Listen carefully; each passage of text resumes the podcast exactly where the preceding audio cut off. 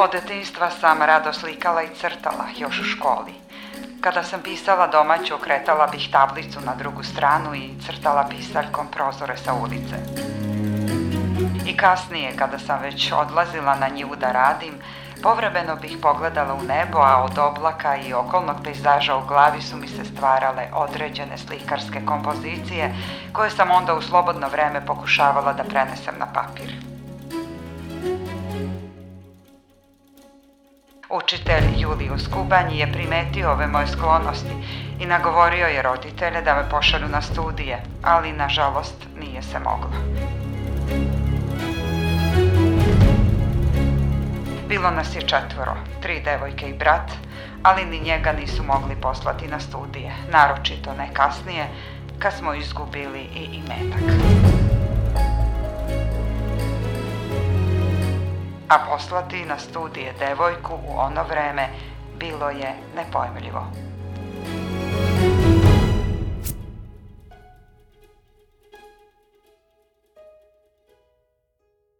Rođena 5. oktobra 1987. u Bačkom Petrovcu, u vreme kada su narodna jednostavnost i rustikalnost u vojvođanskim selima gdje su živjeli Slovaci i Slovakinje pripadale opusu identitetskih obeležija i svakodnevnih vrijednosti, pa čak i normi, Zuzka Medveđeva, jedna od prvih slovačkih vojvođanskih slikarki, odrasla je u porodici koja je pre svega bila seljačka.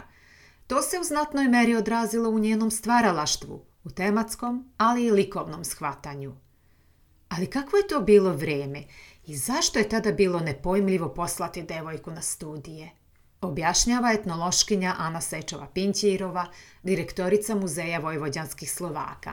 To je početak prošlog veka, ona je bila devojčurak, to je bilo vrijeme pre prvog svetskog rata i za vrijeme prvog svetskog rata kada je i taj mentalitet još bio drugačiji, patrijarhalne porodice.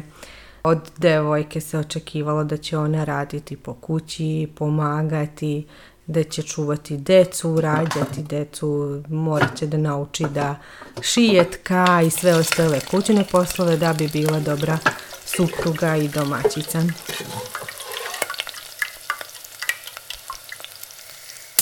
Zuzka i pored svega toga što je morala i naučila u kući, ona ipak težila ka umetnosti. Ona je, kažu, krišom crtala. Marika njena je pitala, Bože Zuzka, šta će biti od tebe? Ka, šta ćeš ti porasti? Šta ćeš biti kad porasteš? Ali ona se nije dala. Zuzka Medveđeva je bila selska devojčica koja je bila vrlo skromna, e, koja je bila patrijarhalno odgajana i u neku ruku teško joj je možda padalo to što je upravo ona, za razliku od njenih e, drugarica, postala drugačija i posebna. Ovo je Vladimir Valenćik, likovni kritičar. On priča o Zuskinoj posebnosti koja nije mogla, a samim tim nije ni trebala da ostane skrivena. Nju možemo posmatrati u kontekstu modernizacije društva krajem 19. i početkom 20. veka, kada dolazi do postepenog modifikovanja društvenih obrazaca, karakterističnih za ovo područje u kojem još uvek dominiraju patrijarhalna shvatanja o podređenosti žena. Tada je to zasigurno bilo još izraženije i Zuskina težnja da ostvari svoje snove da studira likovnu umetnost i da se njome bavi do kraja života nikako nije bio lak poduhvat. Bila je to zapravo borba, jer i dan danas svedočimo tome da je emancipacija žena samo delimično ostvarena. Sigurno je bila borac, živeti u seoskoj sredini, u patrijarhalnoj sredini gdje vas nekako ta, to društvo usmerava na jednu stranu, a s druge strane um, vaše emocije i vaša želja je da postanete umetnica, ipak to nekako vas vuče i na drugu stranu. Sigurno je bila borac, tvrdoglava, kažu da je bila jako emotivna, ipak ta tvrdoglavost i taj borac u vama izaziva i tu drugu stranu da ste vi i osjetljivi emotivac. Bila je jako stidljiva, kažu. A bila je obrazovana kulturna u na za vrijeme studija. Znamo da je uh, čitala razne časopise, novine, studije na različite teme, što nam govori da je bila obrazovana i znatiželjna. Slušamo Anu Sečovu Pintirovu. Dopisivala se sa ženama iz značajnih porodica, značajnih ličnosti, suprugama, čerkama i to je uticalo sigurno na nju kako piscima, tako i e, doktorima.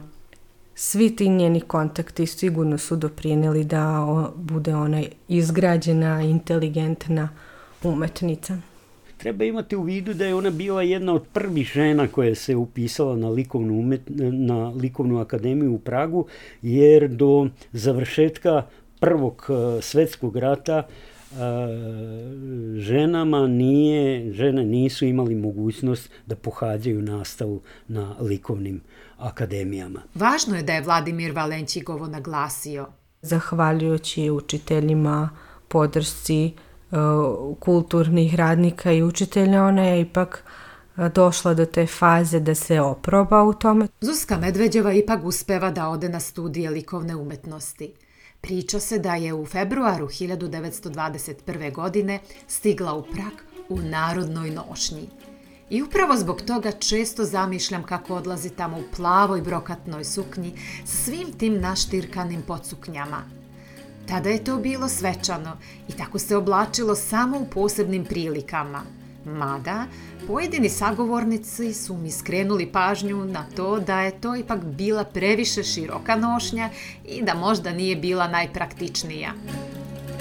Zato i kažem, priča se. Likovni kritičar Vladimir Valenčik dodaje. Dosta kasno odlučila da se školuje. E, imala je 23 godine kada je prvi put pokušala da ode na školovanje u Prak uh, van svih termina prijemnih ispita i završila je u privatnoj školi profesora Engel Millera. Uh, boravila je tamo do kraja godine. Ponovo slušamo Vladimira Valenčika.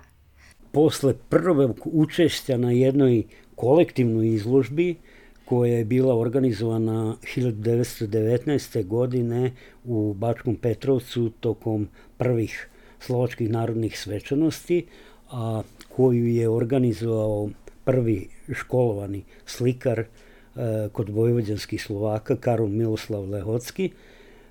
Ona je tu izlagala e, skulpture, male skulpture i osim nje tu su učestvovala i još dva slikara amatera, budući direktor štamparije u Petrovcu Andrej e, Labat i budući direktor e, Petrovačke banke Ivan Grunjik. Međutim, ubrzo posle te izložbe već iduće godine žene su je pozvale da učestvuje sa njenim slikama na Radišovoj izložbi u Zagrebu Otišla je tamo u narodnoj nošnji, u stvari ona je sve do odlaska u Prag nosila narodnu nošnju, poticala i seorske porodice i na neki način bi bila za nju sramota u Petrovcu da se gospodski oblači ona iz seoske porodice. Gospodski je počela da se oblači tek posle završetka studija u Pragu.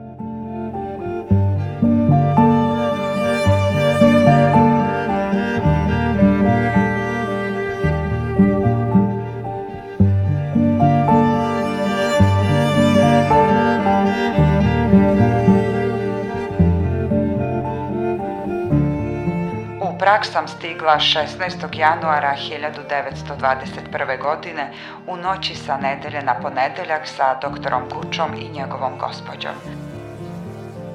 Stigli smo brzim vozom na stanicu Wilson. Po dolasku smo odmah ušli u autobus i odvezli se pravo u hotel kod Zlatne guske, gdje sam ostala četiri dana, porodica Guča nedelju dana. Trećeg dana mog boravka u Pragu otišli smo kod gospodina profesora Engen Millera.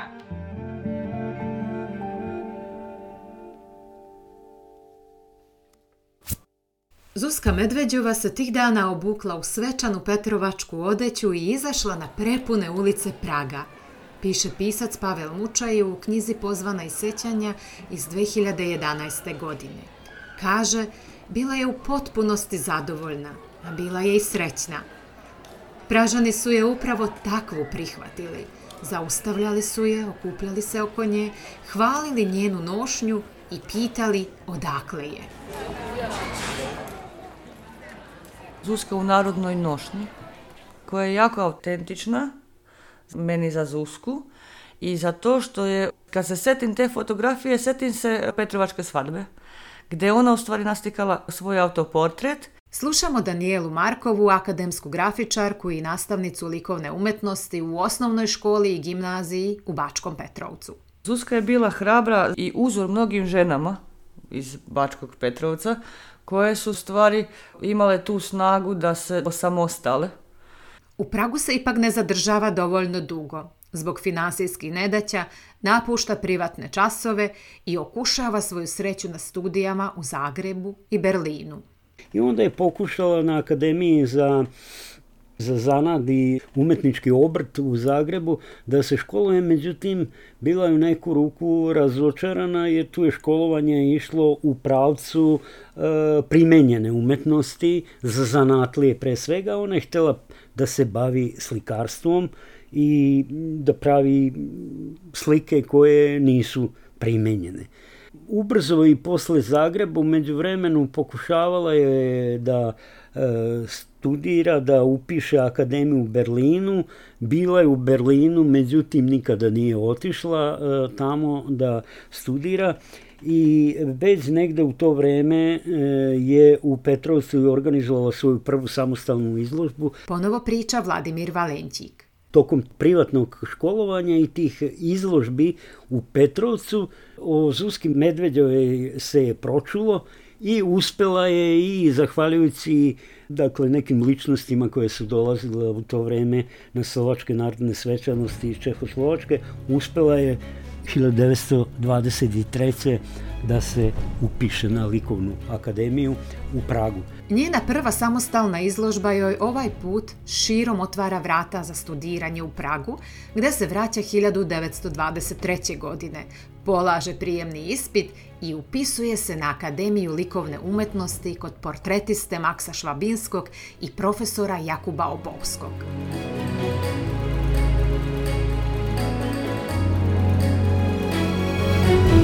Nakon šest godina završava studije, vraća se u Bački Petrovac i započinje svoj slikarski put koji je u jednom trenutku odvodi i u Slovačku. Godine 1942. preselila se u Bratislavu. Međutim, Zuzka nije čeznula za svetom. Nostalgija za rodnim mestom, rodnom kućom i rodnim žitnim poljima je uvek bila jača. Svaki put se sa ushićenjem vraćala kući, ali sudbina je odlučila da se njen zemaljski put završi u slovačkom Pezinku 1. februara 1985.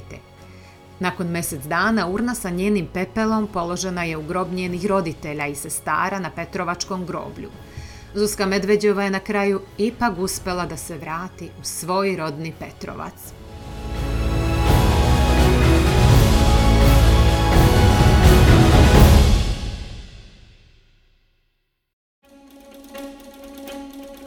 U ovoj epizodi podcasta korištene su informacije i odlomci iz monografije Zuska Medveđova likovno delo autora Jana Kižgecije i Vladimira Valenćika i knjige Pozvana i sećanja autora Pavela Mučaija. Glas Zuski Medveđovoj pozajmila je Vjera Dorčova Babjakova, prevod Edita Povolnik Mećko, podcast producentkinja Aleksandra Bučko, autorka, novinarka i naratorka Vladimira Dorčova Valtnerova. Ovaj projekat je sufinansiran iz budžeta Republike Srbije, Ministarstva kulture i informisanja. Stavovi izneti u podržanom medijskom projektu nužno ne izražavaju stavove organa koji je dodelio sredstva. Projekt Drustika kao likovna akustika Zuske Medveđove koji realizuje portal Storyteller finansijski podržava Kancelarija za Slovake u dijaspori. Stavovi izraženi u ovom projektu ne odražavaju nužno stavove kancelarije.